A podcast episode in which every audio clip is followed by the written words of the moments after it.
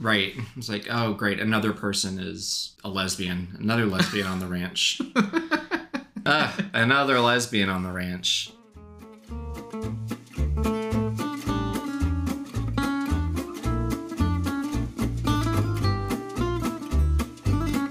Hello, and welcome to Cinema Very Gay, the podcast where we talk about the full spectrum of LGBTQIA plus movies the good, the bad, the offensive, the string of lights around my heart. I'm your host, Kevin, here with my co host, Jake, and this week we are talking about Desert Hearts. Though love is blind, make up your mind. I've got to know. Should I hang up, or will you tell him he'll have to go? Hi, welcome back to Cinema Very Gay. I'm Jake, I'm Kevin. and today we are talking about lesbians. Lesbians and the movies that they star in. Mm-hmm. Um, before we get into it, give us a follow. I remembered this time. Yeah, good job. Give us a follow on all of our socials. That would be Instagram and Twitter and our letterboxd at Cinema Very Gay. I think Letterboxd has a feature now where you can also set up things that are in your watch list. You can get a notification when they're streaming, Oh, which is nice for some of the like older movies that we've been talking about that like cycle through services and they're hard to pin down. I'm surprised that Letterboxd has that capability, given how bare bones the website is. it's valid. I just go to justwatch.com. I like how do I don't know if a lot of streaming services do this, but with Criterion at least, if you save something to your queue and then it goes off streaming, but then it comes back, it'll pop back into your queue. do Netflix, things- Netflix does that. Netflix does that. Well, Netflix sucks. There's nothing good on It's it. true. We're just mad that the DVD service is being cut off because we're the last two people using it. Sometimes you can't find anything except on DVD. That's true. Although Netflix still doesn't have some DVDs. Also true. Wacky. Anyway, I have a summary of the movie that we are talking about this week for Jakeford to read. For Jakeford to read. Or to read. Uh, okay. This week on Lesbian Movie Trope Bingo, it's Desert Hearts, directed by Donna Deitch. Pull out your hat pins and let's see what their score is. 1. A woman finds love and lust when she leaves the confines of the big city. Check. Uh, 2. We aren't quite sure of the main character's sexuality. Check. 3. Two women profess their love to each other right after sleeping together for the first time. Check. Yep. Four, horses. Check. Mhm. Five, someone undoes a tight garment to show how she's loosening up. I'm gonna say you, you wrote check. I'm gonna say double check because there were like Ooh, yeah. Several garments. Yeah, yeah. that's bingo. We have a winner. To be fair, a movie that is such a foundation of lesbian cinema deserves to lay the ground rules of a genre, especially given how lesbians absolutely peed themselves with excitement when this movie got a wide release. It might not be the best lesbian movie we'll get to on this podcast, but it's certainly the dustiest. Hmm. Yes, it is. Yeah, did you did you watch the um, Jane Lynch interview No, I Donna didn't. Deitch? No. Uh, I watched it. It wasn't actually that. Uh, I didn't get a lot out of it. It was mostly just Lynch gushing and talking about how she. At the beginning, she prefaced it saying she'd watched the movie once a day for a period of like two years, Damn. and I thought maybe she was exaggerating. But as the interview went on, she clearly has an encyclopedic knowledge of Wow. every shot of this film. Yeah. So yeah. Lesbians love it. peed. peed themselves. To name what the movie actually is, is Desert Hearts. Mhm. I, I said 1986. I think I was wrong. It premiered at the Locarno Film Festival in 1985, and it premiered in the U.S. in 1986. Oh, so it would have been at the festival circuit. Okay, then it got its wide release in 86, which is why. Okay, so it was the first lesbian romance movie, like with lesbian romance at the center, movie to get a wide release, in like wide theatrical release. in the United States. Right. So that's that's the movie. It was directed by Donna Deitch, based on a novel called Desert of the Heart Mhm. by Jane Rule, and it stars Helen Shaver as Vivian Bell, the uh, uptight hat pin wearing, curt like becoming a divorcee, and she is a she's a professor. She's an English professor at Columbia, and she goes to it's 1959, so she goes to Mm-hmm. Reno to establish residency for six weeks. Six weeks. Six weeks to uh, get a divorce because that's how you did it back in the day. That's, that's what you have to do. And while she's there establishing her residency, of course, she falls in love. Why not? Mhm. Um, with Cay Rivers. That's a good name. Mhm. Uh, Cay Rivers, the sort of like ranch owner's, I guess, stepdaughter. Mhm. Um, Uh, her father was. Wh- What's the ranch owner's so name? the ranch owner's name is Frances.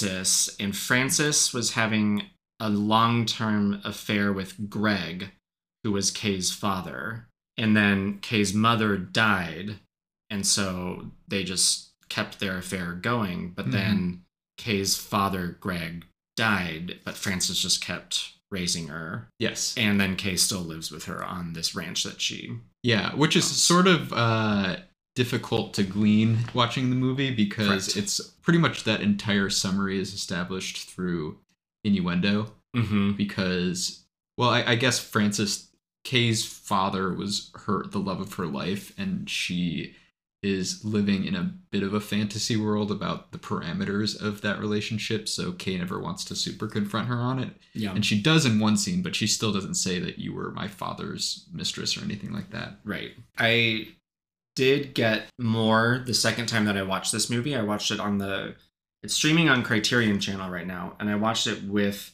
um, the director's commentary and uh, with Deitch speaking over the movie. You can see where some of the like adaptations from the screenplay by Natalie Cooper, like where some of those changes were a little bit unclear and it helped to have Deitch explaining the relationships and explaining some of the nuance that she was bringing. Because yes, though it is a pretty solid screenplay in terms of like the characterization of these two women, I think there's a lot to be uh, desired in terms of like exposition and scene setting for me. Yeah, I think I was fine with the lack of exposition, but I think I do agree that it, it jumps around a little bit where yeah, there's some maybe connective tissue that can make the movie move along a little smoother. Mm-hmm.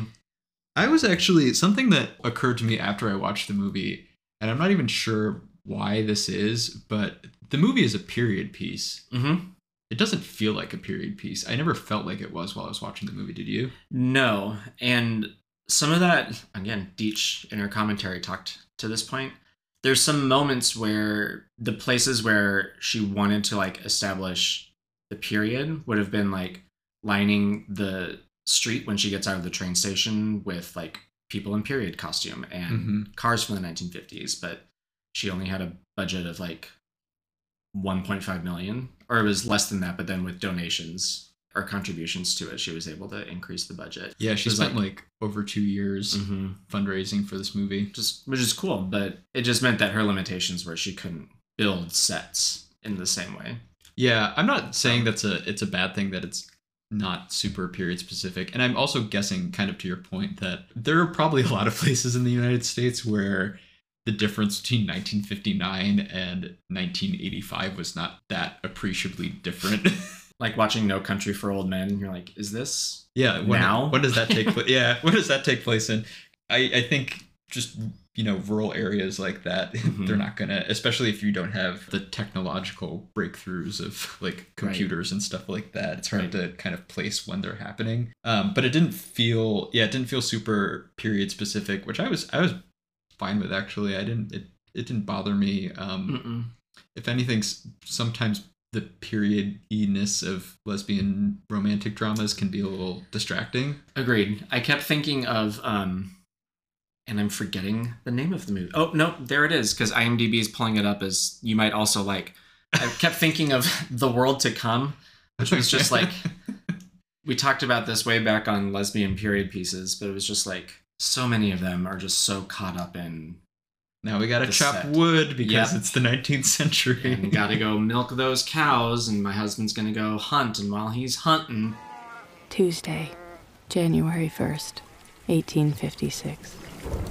With little pride and less hope, we begin the new year But yeah, this one was it, it did feel more organic in that sense. It also felt more, I guess, I don't know if modern's the word, but it was interesting that Cay is openly a lesbian in the movie. Well, is she she's not openly well, this is where I this is where I got got confused. Like is she openly lesbian or is she just openly like has dated women in the past because Well- she's with her boyfriend who is also her boss, which she's not happy in. And they break up. She's not with him. I don't Yeah, think. aren't they in a relationship? No, they have that. He is just coming on to her really strong, and she says, "You know," she she basically says that, "You know, I only like women," and he said he does he doesn't care. but uh, no one no one in the movie. I don't think the word lesbian ever gets thrown around. Mm-mm. But her friend Silver Mm-hmm. knows that she sleeps with women. Mm-hmm. Her boss says that he knows she sleeps with women and doesn't care. Possibly, you know, maybe he thinks he can change her or thinks it's a phase. Who knows? Mm-hmm. The Frances knows that she sleeps with women. In an early scene, when Vivian goes over to deliver something to Cay's house, mail or something. she walks in on Cay with a woman in her bed, and Cay doesn't really seem to care that much. Right. That's true. Which is which is nice, but then it, it also makes it makes it sort of strange with her Cay's relationship with Frances and why Frances is so upset that Cay would be finding happiness. Mm-hmm. I think it's an interesting relationship that the two of them have that I don't think you see in like a maybe any romance movies like this where a lot of the focus of the movie isn't on the impacts of the two main characters in this case Cay and Vivian's love for each other but it's like really concerned with how their love impacts relationships external to their relationship because Frances is like really hurt and it's betrayed by Vivian and Cay Yeah. Her yeah, her whole thing romance. is she needs she feels like she needs Cay around because Cay is a reminder of Greg Greg and she is holding on to her because of that. And so she acts very loving towards her, but also just can't accept her for who she is, and that's sort Mhm. of the arc of their relationship. mm-hmm. I also so, something that I did find actually confusing. Well, actually, and you mentioned this in your review, the ambiguous sexuality of, or your summary, the Mhm. ambiguous sexuality of one of the characters. There's that scene where Vivian goes to her divorce lawyer in Mhm. Reno, and she says that um, she wants to be who she is Mm-hmm. and she wants to go out on her own and do all this stuff. And I guess just knowing what the movie was about, watching that scene, I was like, is she saying she's a lesbian? But I guess she's not Mm-hmm. because she pushes back when Cay comes on to her later in the movie. yeah I'm guessing that was just a sort of more vague thing about how she doesn't want to be with her husband anymore for whatever reason, which is never super explored. Unlike Vincent Canby, I'm fine with that. you can say bring up that review Yeah, he basically he, he did not like this movie, but Vincent Canby kinda- Whatever. he kind of sucks. But he was like, why why don't we know more about the husband? Like maybe she had a mental breakdown and she's hysterical and that's why she's becoming a lesbian.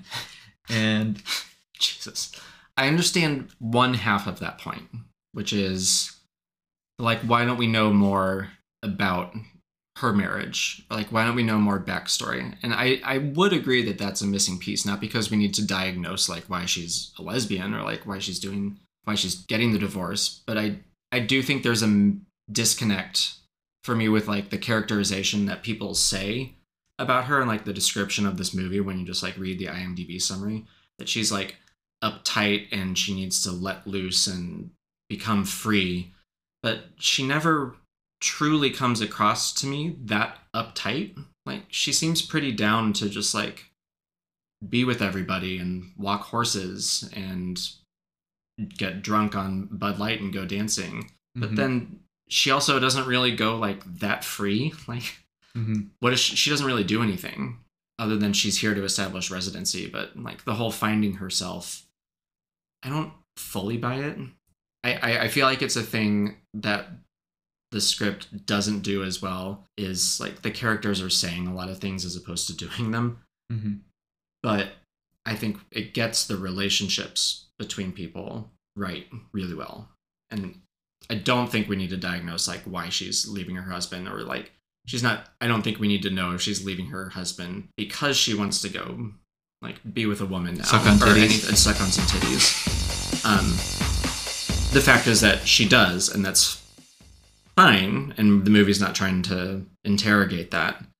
But without any more to her character, she just is kind of a blank slate. Whereas I think Cay is much more dynamic and effervescent, and I sort of see in that performance and see in that character like, oh, this is a this is the the carefree spirit who's like out and comfortable with herself that would show Vivian what it means to be comfortable being who you are. But I, there, I, I think there's a disconnect for me with with some of what Vivian does. Yeah, I watched an interview with the lead actresses about this movie, and in it, Helen Shaver she talks about how she worked. She talks about her work figuring out the physicality and the look of Vivian, and she Mhm. talks about how in the beginning of the movie she basically is completely rigid from the neck down, and it's supposed to convey that she is uptight Hmm. and how as the movie goes on she sort of loosens up different parts of her body and she also talked about how she worked with the costume designer and the makeup artist to kind of change her wardrobe as the movie went on. So at the beginning of the movie it's like a very tailored dress with very sharp shoulders. Mhm. and um, she said that her makeup was whiter at the beginning and as the movie goes on she introduces more like warmth and color into her makeup palette. And so that on a rewatch might come across more Mhm. but i think that there it, it seems like there was some sort of intentionality about at least conveying her inner journey because i, I think uh, part of it too is that vivian is a lot more reserved and so we don't it- it's sort of you're kind of guessing what's going on in her mind as opposed Mhm. to Cay who just kind of says whatever's on her mind Mhm. and so you have to I, I think the movie was trying to figure out a way to convey that through something other than dialogue and using like physicality and costumes and whether that comes across well in the movie i think is up Mhm. for debate but apparently there was some sort of intention behind that yeah she was also it was interesting too because she was uh, helen shaver was talking about the reason that she decided to dress like that and act like that in the movie was that she was trying to think of what it would be like to be a woman in academia in 1959 and she was basically like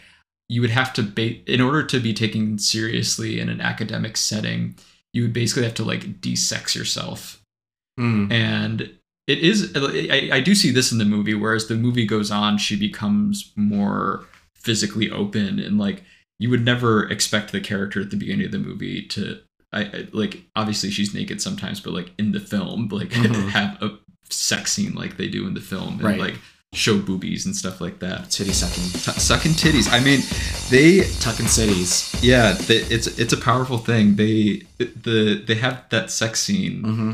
and then it's kind of like call, a call me by your name beat where it's like they have the sex scene and then helen freaks out sort of like elio freaks out Yeah. after the sex scene in call me by your name all And she try again later. and all she needs to do is suck on them titties I'll, I'll, I'll- and she's like I'm, I'm in i'm in again that was a kind of funny shot where Yeah. she like turns the corner and then she's just like topless in bed.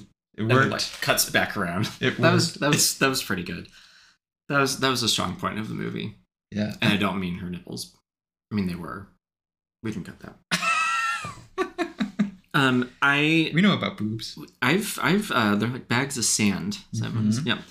Hearing you say that about like the nuance of costumes and makeup and all that, I I get that and I appreciate that, but I I wonder if it's like too much nuance without I maybe I just need my hand held a little bit more in a movie, but keep thinking maybe because it's in the desert, but Power of the Dog had a lot of nuance too, but the script also had the characters doing things that allowed the audience to interpret and like make inferences about their characters. Where I feel like hearing you say Helen Shaver was talking about like being stiff from the neck down. That's not something I picked up in either time that I've watched this movie. Or like the makeup. I don't think I would necessarily notice that. Yeah. Although her hair And- does get a little looser as the movie goes on. Like she has a sure. she has a pretty tight bun. or like saying that she modeled based on what an academic a woman in academia in the 50s at Columbia would have been like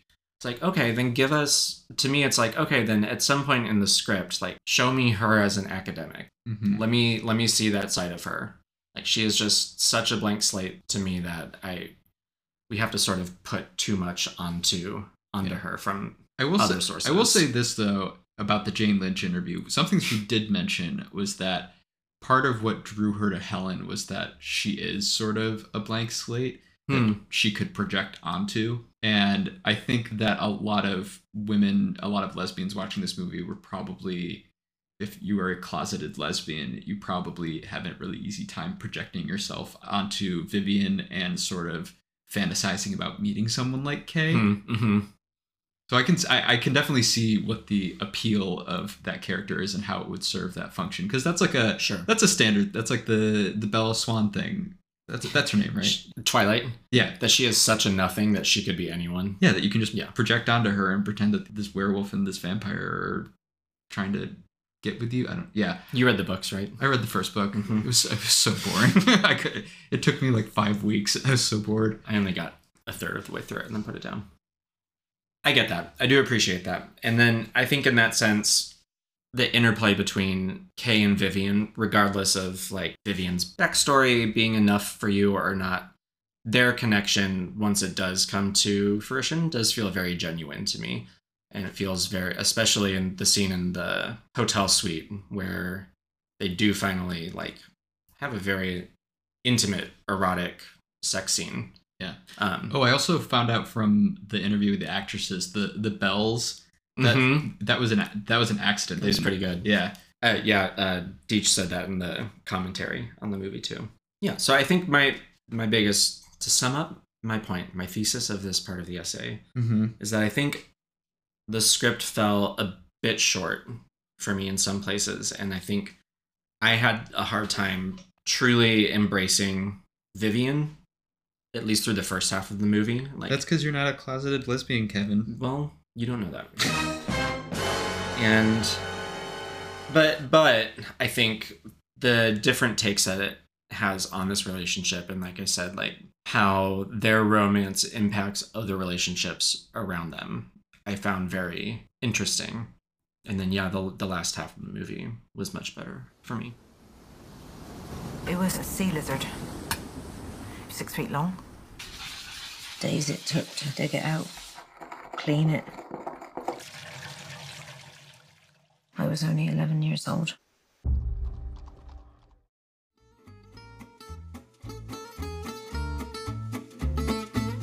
So before we get into the back half of the movie, I think sort of to your point, Cay is feels like a very fully realized character basically from the moment we meet her, which Mhm. is when Vivian and Frances are driving to the ranch Mm-hmm. and Cay passes them on the highway and then flies into reverse going 55 miles an hour, possibly faster than that, which is that I guess that's possible. That's scary. It's not safe. it's not safe. but that really uh, cements who she is as a Yeah. character right away. That's a very strong introduction as opposed Mhm. to Helen, who just kind of walks off a train. right. Yep. so we really understand her as a character pretty early. Yeah. And I think that comes to fruition pretty well with the end of the movie. And I think they do a pretty good job sort of deepening her.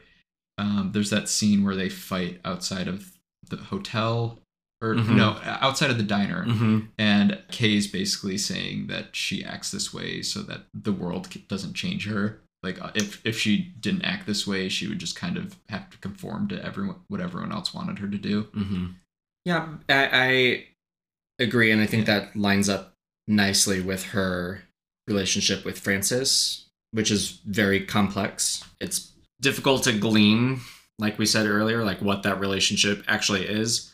But very quickly, you get a sense that Frances is very protective of Cay and very needy for Cay's like presence and affection, and is just sort of a sad, sad woman. Yeah. Um, And I think she. What do you, what do you make of? Because it seems like Frances is willing to kind of out of sight, out of mind, Cay sleeping with women, but Mhm. she takes a issue with Vivian specifically. yeah, And I th- I think part of it might be because she thinks that Cay is corrupting Vivian.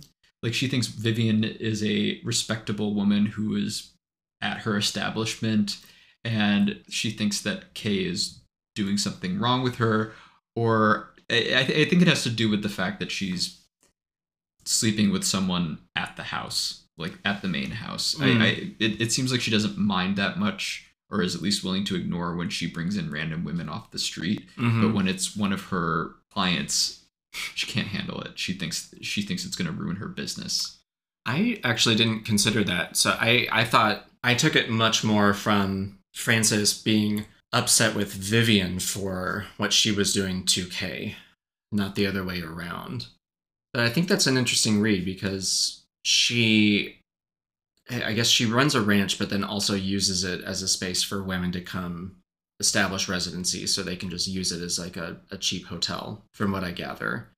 I don't get a full sense that she's like reliant on that income particularly she doesn't seem i guess the ranch also doesn't seem like it's very functional like you Yeah. you don't get a sense that much is going on there so i i guess maybe it, it would be like a danger to her business but yeah. and i think part of it too is she became friendly with vivian frances did and she feels kind of betrayed by I- vivian Yeah, I think I I read it more that way. Of there is sort of like a, a love triangle. yeah. she was like i thought you were normal Yeah, and you betrayed me yeah, like cay did right. It's like oh great, another person is a lesbian, another lesbian on the ranch. Ah, another lesbian on the ranch. that would be a good name for a scary movie esque parody of lesbian Yeah. period dramas. Another lesbian on the ranch It's, movie. good.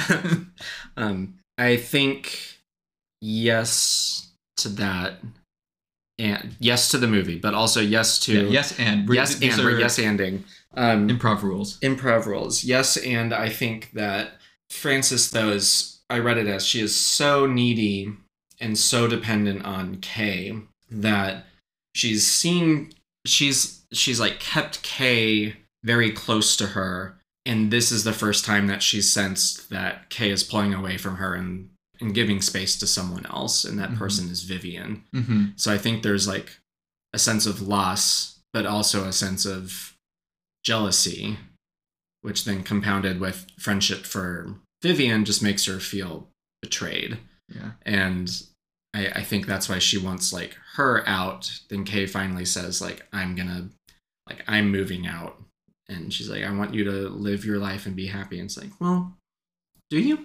Yeah. do you really want that or do you just want her to be around and like living her life as long as it doesn't doesn't really impact your day to day I also I feel like we should mention this didn't really I didn't realize this until the movie was over because I did not watch Three's Company, but Frances is played by uh Audra Lindley, who Mhm. played Mrs. Roper on Three's Company, which Mhm. I've seen episodes of Three's Company. So I imagine this was a little outside of her wheelhouse. like that's tad it, it- like I'm not super familiar with that show, but this seems like a strange choice for someone who was on a network sitcom. is mrs i didn't watch it at all is mrs roper like a, a mothering character She's like the landlady of the place where they live, and so Three's Company was the late '70s, mm-hmm. So she had it had just finished and then the Ropers, which was the spinoff, was 1980. So I guess she wasn't She- currently on the show. So this was post Three's Company. She wasn't like in the middle of doing this primetime network sitcom while also being in this lesbian movie with Sure. a five minute sex scene. sure more than five minutes. I timed it. It was it was more than five minutes. wow Um, so some other people in this movie. Well, okay, so another another friendship I really like. I really like the relationship between Silver, Silver and Cay. and Cay, I Cay, too. Cay Silver is just like this woman that Cay works with who they're just like besties and Silver Mhm. doesn't care and there's that great scene where they're taking a bath together and Silver's husband comes in or Yeah, fiance, and it, it, it just feels very lived in and sweet and I like that scene a lot. It's like if if it were another movie, they would be doing the opposite things. They like with the other people. yeah. Like she would be in the tub with her husband, and Cay might come Yeah. talk to her. But that felt like a that felt like a real cute. thing that could happen. Like it, it, it really shaded in their characters nicely. But then at the scene where Silver, it's like the engagement party or something. But she sings. When she, when she sings, she gets Mhm. and she gets up there and she's like, "Don't clap yet. I'm gonna sing a lot of songs tonight." like I thought that was a good line. She's good. Did you catch Jeffrey Tambor in that scene? Yes. He was also sitting at the lunch table in one earlier scene. Yeah. So Deitch also brought him up. So that she recorded the He has, commentary. he has no lines in the movie though. I don't. He think. does. He at the Does table. Okay. At, at the lunch table, he says like two things. Okay. But he, she said the only scenes that they cut from the final edit of the movie just happened to be all of the scenes with Jeffrey Tambor's character. Uh, So he did have more to do, but then snip who who is he? I I don't know. Oh, okay. I Yeah, truly it- don't it's know. never really established who he is as a character. He's just like in two just there. Yeah. It was weird. and then also the what is what is that kid's relationship to anyone at the ranch? My best guess is that he is either Frances's actual son I think that's it. Think or Cay's brother. I think he's Frances's son, but he's not he's not Greg's kid, right? Because Frances says that Cay's the only thing he has left of Greg. right, so she wouldn't say that about. But there's Him. some. They have some sort But of familial he calls, relationship. He calls Cay his sister at some point. yeah. But yeah, I guess then he's not related to. So there's Okay, the- so Frances basically is just like fuck his drag. like, yeah he's nothing. so there's this there's this kid who lives on the ranch too and he sort of has a crush on vivian and vivian cutie patootie yeah did you recognize him from the music video. yes i didn't i didn't realize that until after the movie ended either but he's he's in papa don't preach he plays the guy who mm-hmm. knocks up mm-hmm. Mm-hmm. madonna which i i rewatched that music video after the he's got a mullet in it looks great He's cute. also if i were honestly if if i looked It's this the way mullet talk no we, we're not going to talk about my obsession with mullets no one needs to hear about that but, again. Uh, have we talked about that before? Yeah. before? Oh, oops.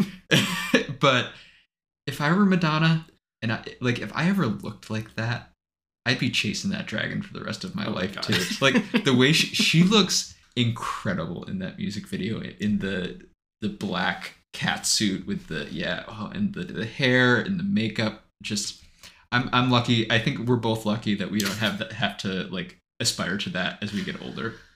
What do we have to aspire to?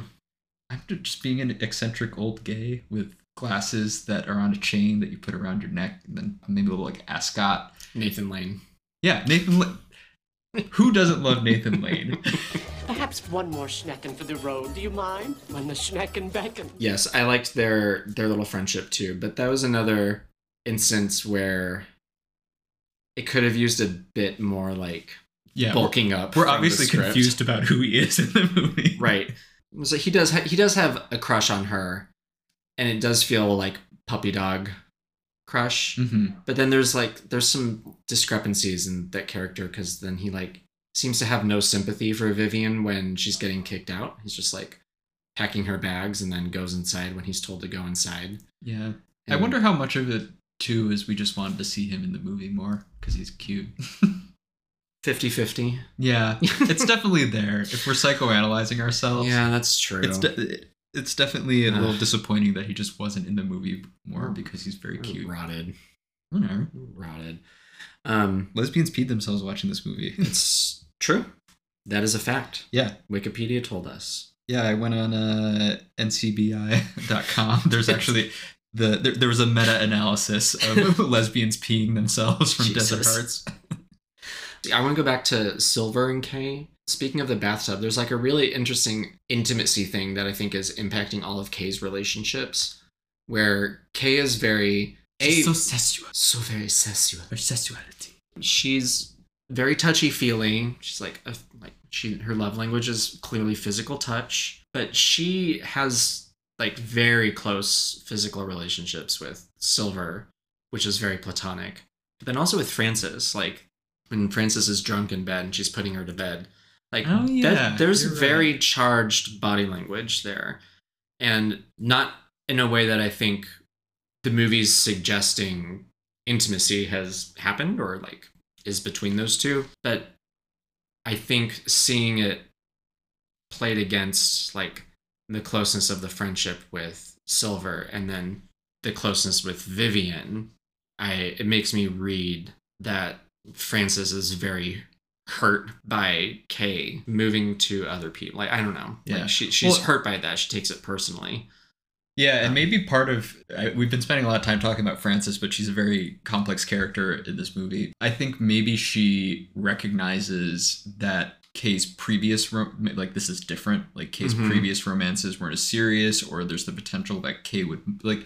And this does happen at the end. Cay gets on the train with Vivian, right and the last thing Frances wanted Cay to do was move, and it, maybe she recognized that and saw it as a threat, and so that's Mhm. why she kind of lashes out at Vivian. hmm But then that makes, I think, Cay's end and the end to the movie, if we want to start moving there, it, it makes Cay's character, again, feel really well rounded. And like she had a really nice story hmm that as a character, she's found, like, she's been very free. She's a free, outspoken person, but she's found freedom to like leave and like go beyond just this ranch and experience things outside of this town.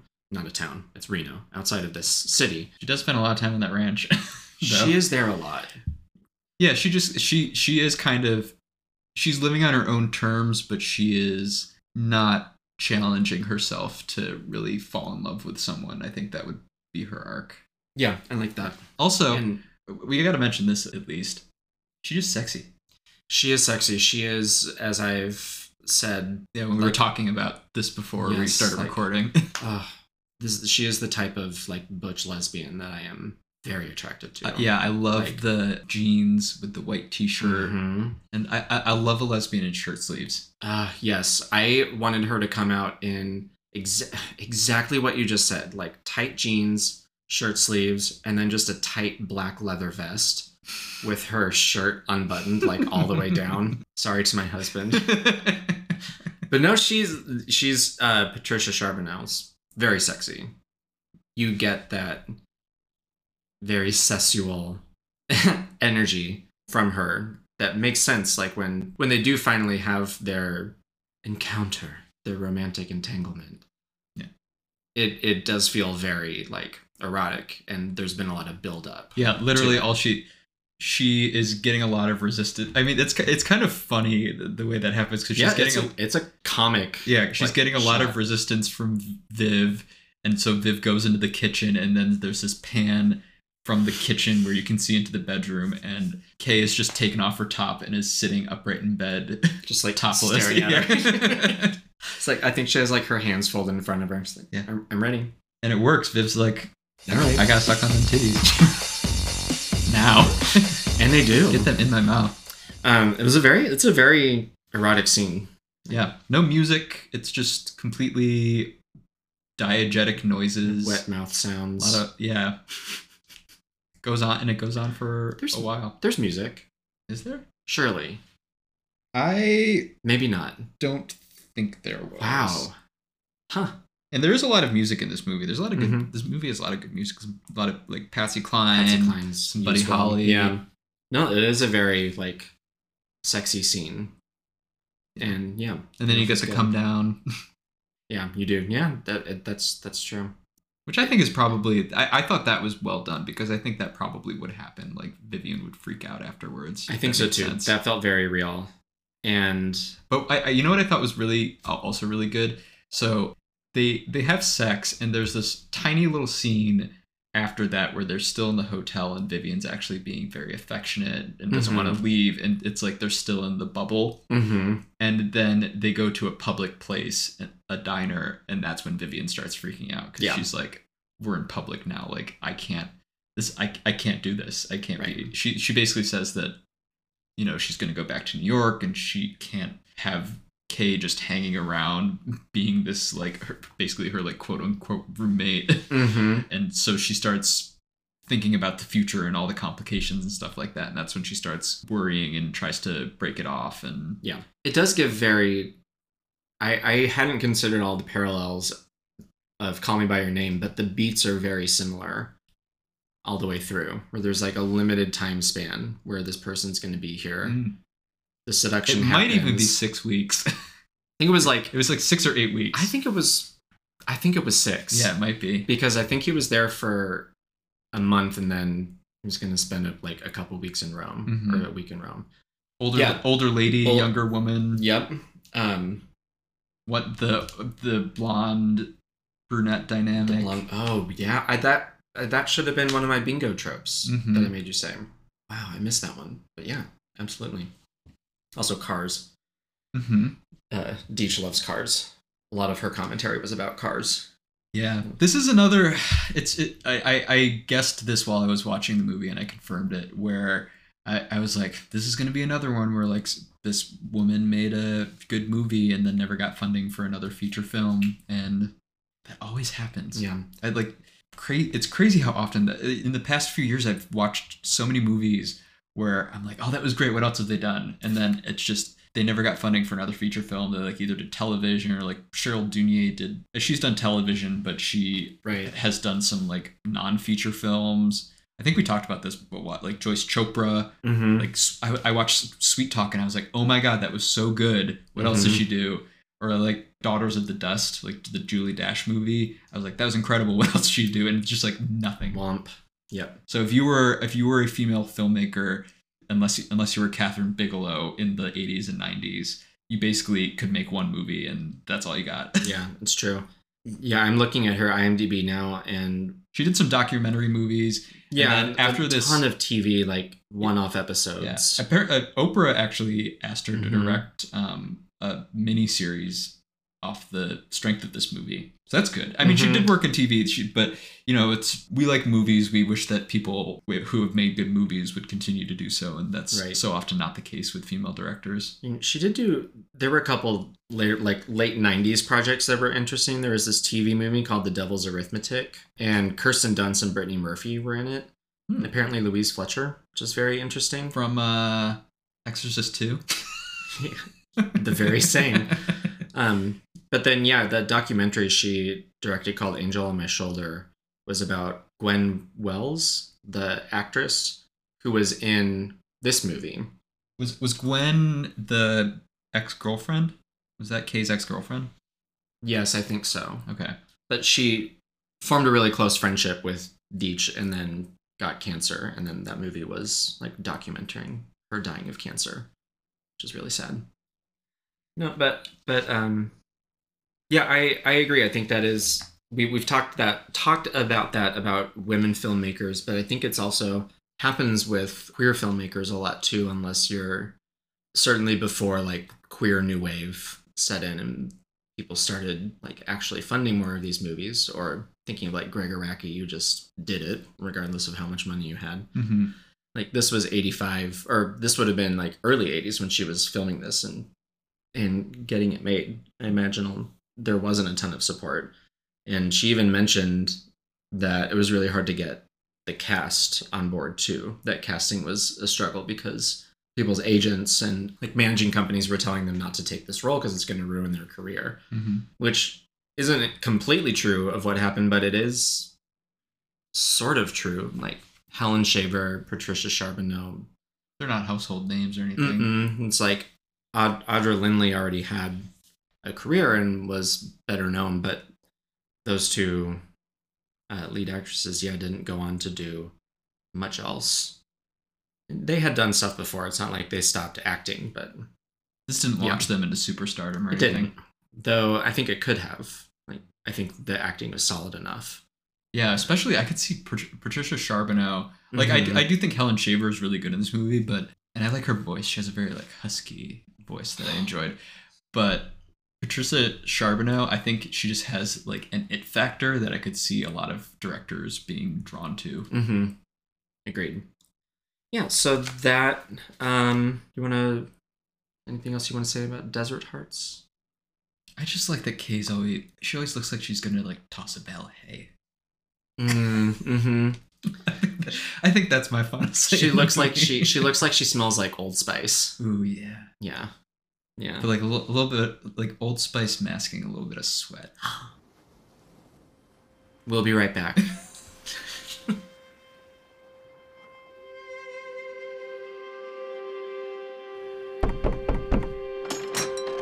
Je suis peintre. L'homme intéressé par ma fille est milanais. Nous partons là-bas si le portrait lui plaît. Il a épuisé déjà un peintre avant vous. Que s'est-il passé Je ne sais pas.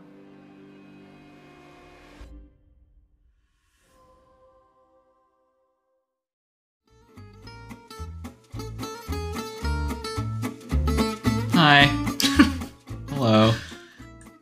We're not super enthused about the miniseries installment this week, but we are here and it's still Can't love being everything. installed. That's and that's fine. I think we're- a winner. We're pretty positive on this podcast actually, so it's it's time to.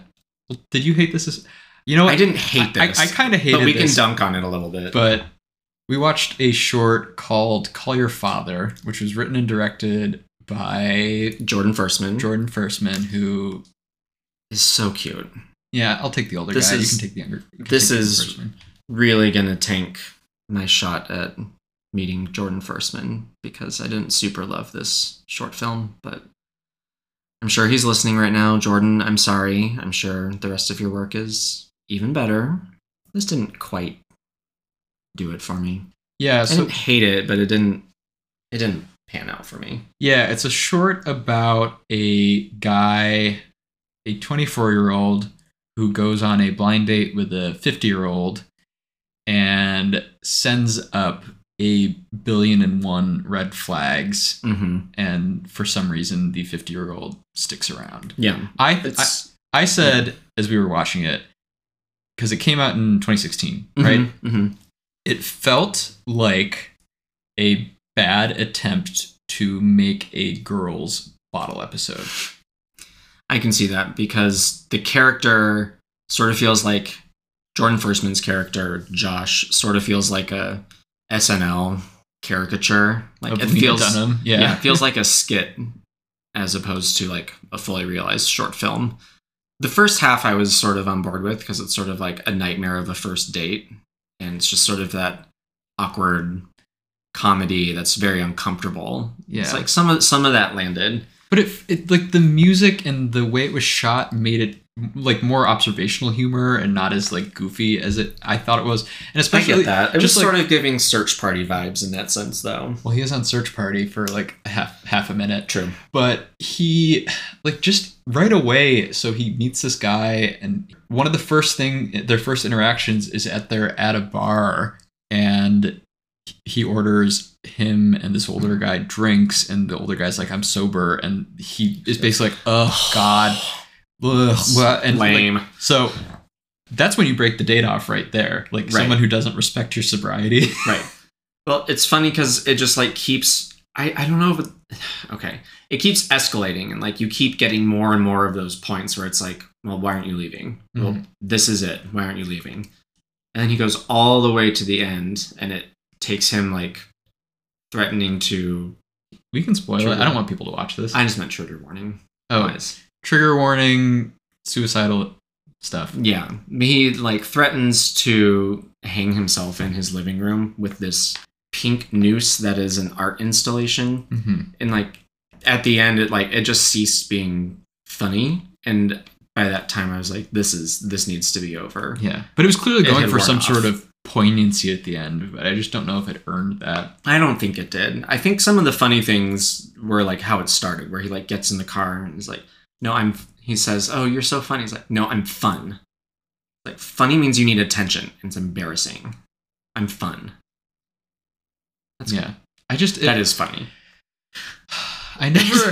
I'm so I, upset. I don't know. I just never got why. I, they say at the end, Jordan Firstman's character says that he knows that this older guy has like had sex with all his friends, and that he's an older guy who likes younger guys. And I just don't know if that explains why he stuck around. Like if he if he has like options, Mm-hmm.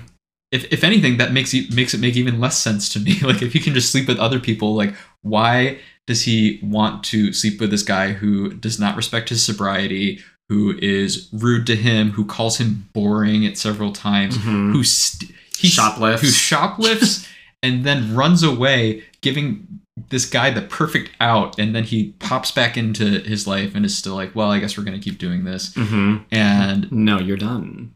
yeah, it's just like, isn't the point of like go, being in the dating scene like this to be able to kind of pull the plug when you need to? Right. so here's where I think the point was trying to be made. Okay. This is this is my interpretation hmm that it reads the whole time as a send off or like send up of millennial culture of like the ridiculousness of a 24 year old in LA. Yeah. And what a horrible date with like when you go on a date with a young person like Yeah. this is how Ooh. ridiculous it is. No, but yeah. where I think what it, the point it tries to make at the end is that it's is like a millennials are people too kind Mhm. of thing, and actually maybe the call is coming from inside the house, and the old people have problems too, because he's saying at the end he's like, well, you knew how old I am, you you didn't have to be here.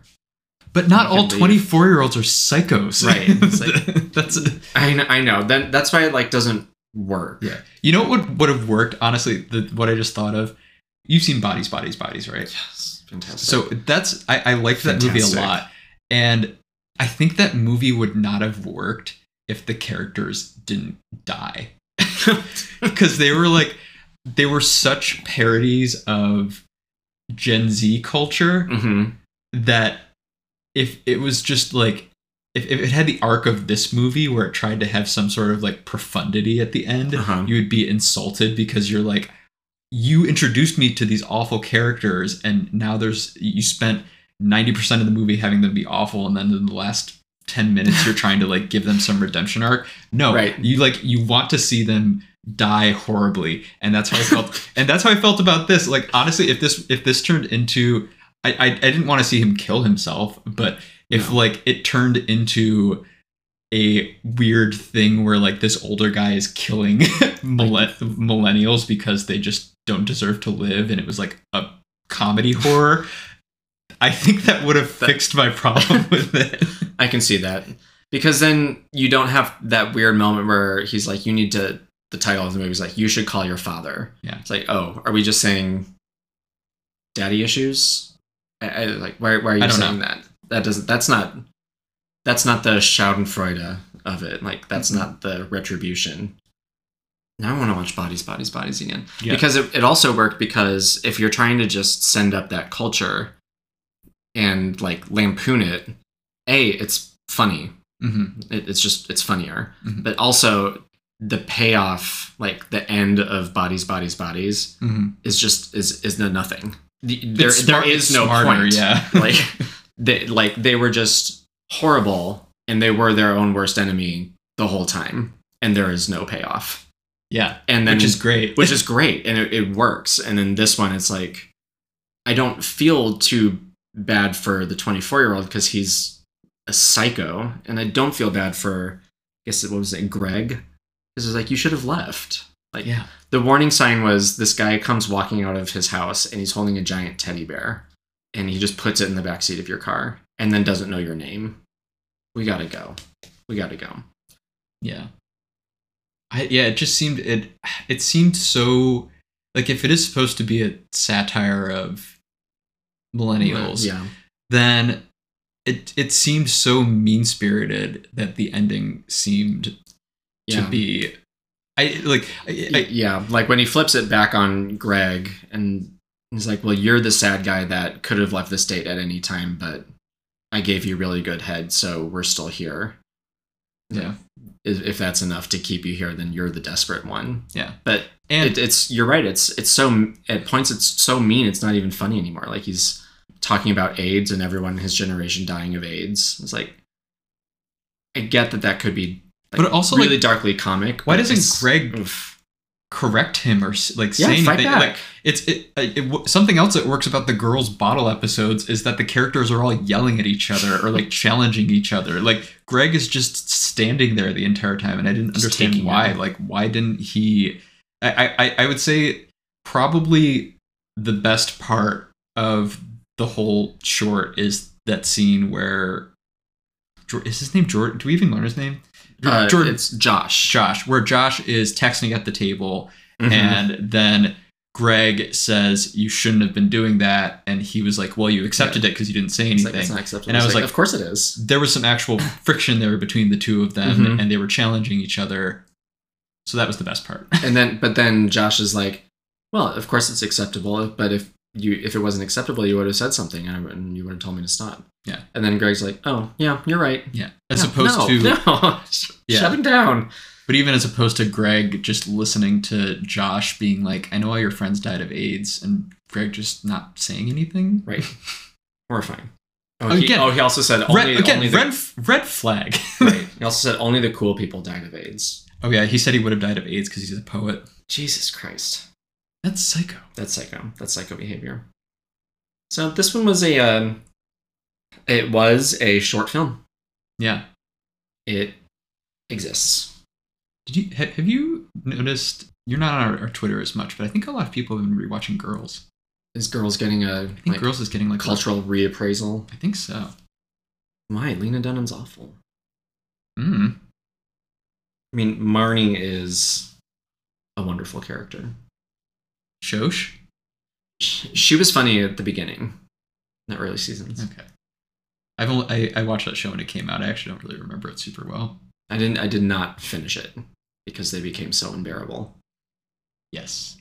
So we're gonna keep going with this wasn't the best, but we're gonna keep going with this miniseries. There are quite a few that are in the LGBTQ plus shorts collection on Yeah. Criterion that we haven't seen. Let's get a little Um, variety next time. I, let's Yeah. let's try something a little different. Yeah, let's do it. I mean, I mean, Red Tree was very different. I've, I've never seen a short like that. That is true. Um, yeah, I think we've got some we've got some good options on the table coming up. So we'll uh, close the book on Call Your Father, and we'll go call our mothers. Though love is blind, make up your mind. I've got to know. Should I hang up, or will you tell him he'll have to go? So that is our episode. Go watch Desert Hearts. It's got everything. Especially if if we have any fans who are closeted lesbians, It's got closeted lesbians. you will pee yourself. It's got It's been scientifically proven. it's got piss play. no, it doesn't. we haven't gotten. I don't think have we watched any movie with piss play. no, we could find one. We should find one. Yeah, there's got to be one out there. It's got horses. Yes, please, please message us Oh. if you know any. We will, we'll, we'll get right on that. We, The- we won't accept anything with a budget of lower than five hundred thousand. That's right. That's, that's absolutely right. Um, horses. It's got cars. It's got. Um, It's got second titties. it's got the titties. It's got hair uh, hat pins. Hat pins. It's got um, tight bodices that become looser Mm-hmm. as the movie goes on. Cars, driving backwards in cars, driving forwards in cars. That's true. Riding in cars with boys. Riding in cars with girls. Riding in cars with girls. Kissing in the rain. Kissing um, in the kissing rain. in the desert. While wearing a white top. Ooh yeah. White good. t-shirt. Yeah. It's got. Um, we swear we're gay. It's got. That's about it. You know, there there was also talk of I don't know where the where this stands, but there was talk about a sequel to this. oh yeah, I looked and it doesn't seem Has like that not? is- That's not panned out. hasn't panned out. It was I think It was Donna like Deitch announced it and she was working on it in like 2016. Anyway, that is our episode. Thanks for tuning in. Go give us a follow if you haven't already on Instagram, Twitters, and Letterboxd. At Cinema Very Gay. That was not another lesbian on a ranch movie, the sequel. Bye. Bye.